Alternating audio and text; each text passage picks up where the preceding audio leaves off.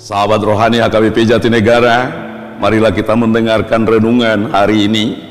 Kita bersatu dalam doa. Kasih karunia dan damai sejahtera dari Allah Bapa dan dari anaknya Tuhan Yesus Kristus kiranya menyertai. Amin. Firman Tuhan renungan bagi kita hari ini tertulis dalam kitab Mazmur pasal 149 ayat 4. Demikian firman Tuhan saya bacakan. Sebab Tuhan berkenan kepada umatnya. Ia memahkotai orang-orang yang rendah hati dengan keselamatan. Demikian firman Tuhan. Luapan perasaan dalam kehidupan seseorang mendorong orang itu untuk melakukan suatu pengakuan baik itu suka maupun itu duka. Kalau suka diluapkan dengan kegembiraan.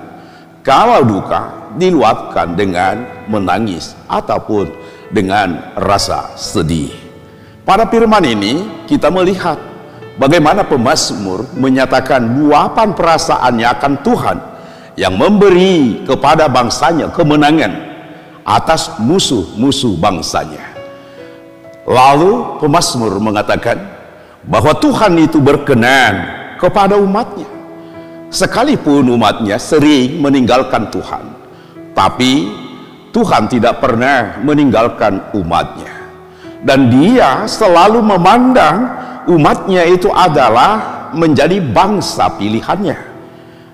Oleh karena itulah dalam perjalanan hidup bangsanya Tuhan itu menyatakan kemahakuasaannya dan kekuatannya untuk menolong bangsanya akan memberi keselamatan dari musuh-musuhnya.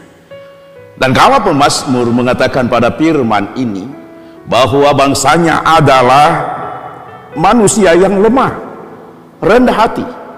Di sini kita katakan bahwa Tuhan selalu berpihak kepada orang yang rendah hati, yang mengenal kelemahannya karena tidak sanggup untuk melawan musuh-musuhnya dan dia akan memberi jaminan keselamatan kepada orang-orang yang mau rendah hati untuk mengaku di hadapan Tuhan bahwa dia membutuhkan pertolongan dari Tuhan Allah.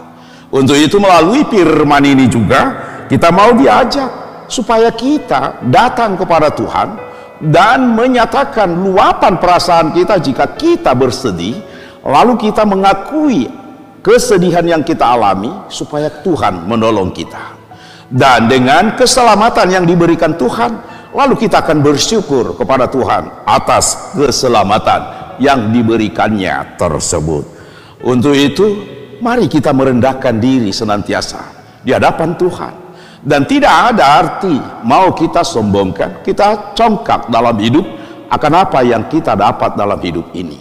Agar Tuhan berkenan kepada kita dan memberi keselamatan yang kekal melalui kedatangan Kristus kelak kedua kalinya.